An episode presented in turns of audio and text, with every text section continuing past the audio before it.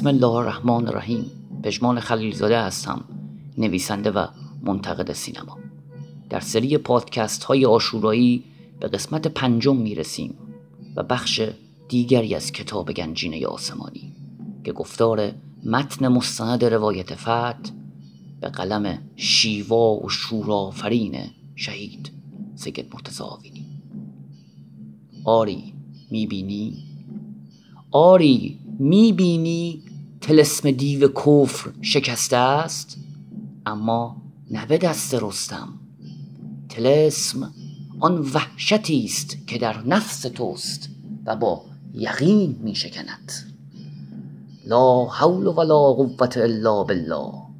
کجاست آنکه آخر شاهنامه را در وصف تو بسراید چهارده قرن گذشت و چهارده کنگره از کاخ کسرا یکا یک فرو ریخت و عصر شاهان سپری شد و اکنون جهان منتظر توست.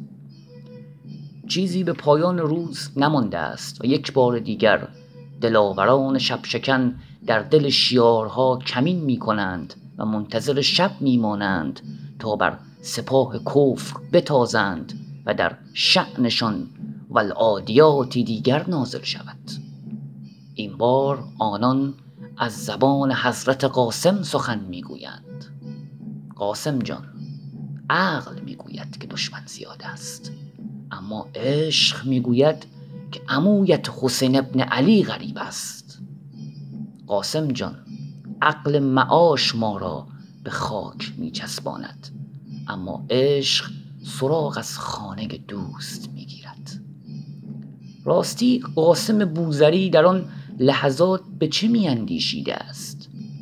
درد حضرت قاسم درد اوست و درد همه قاسم های دیگر و کربلا در انتظار است. امون جان آمدیم. شب مردان حق این چنین میگذرد که روزها آنچنانند که دل شیر از هیبتشان به لرزه میافتد. مپرس که چرا میگریند در سفر زمینی پاها مجروم می شود و در سفر آسمان دلها.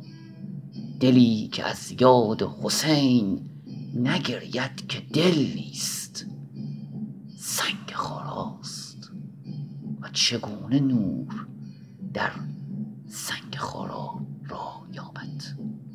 شب مردان حق آنچنان گذشته است که روزها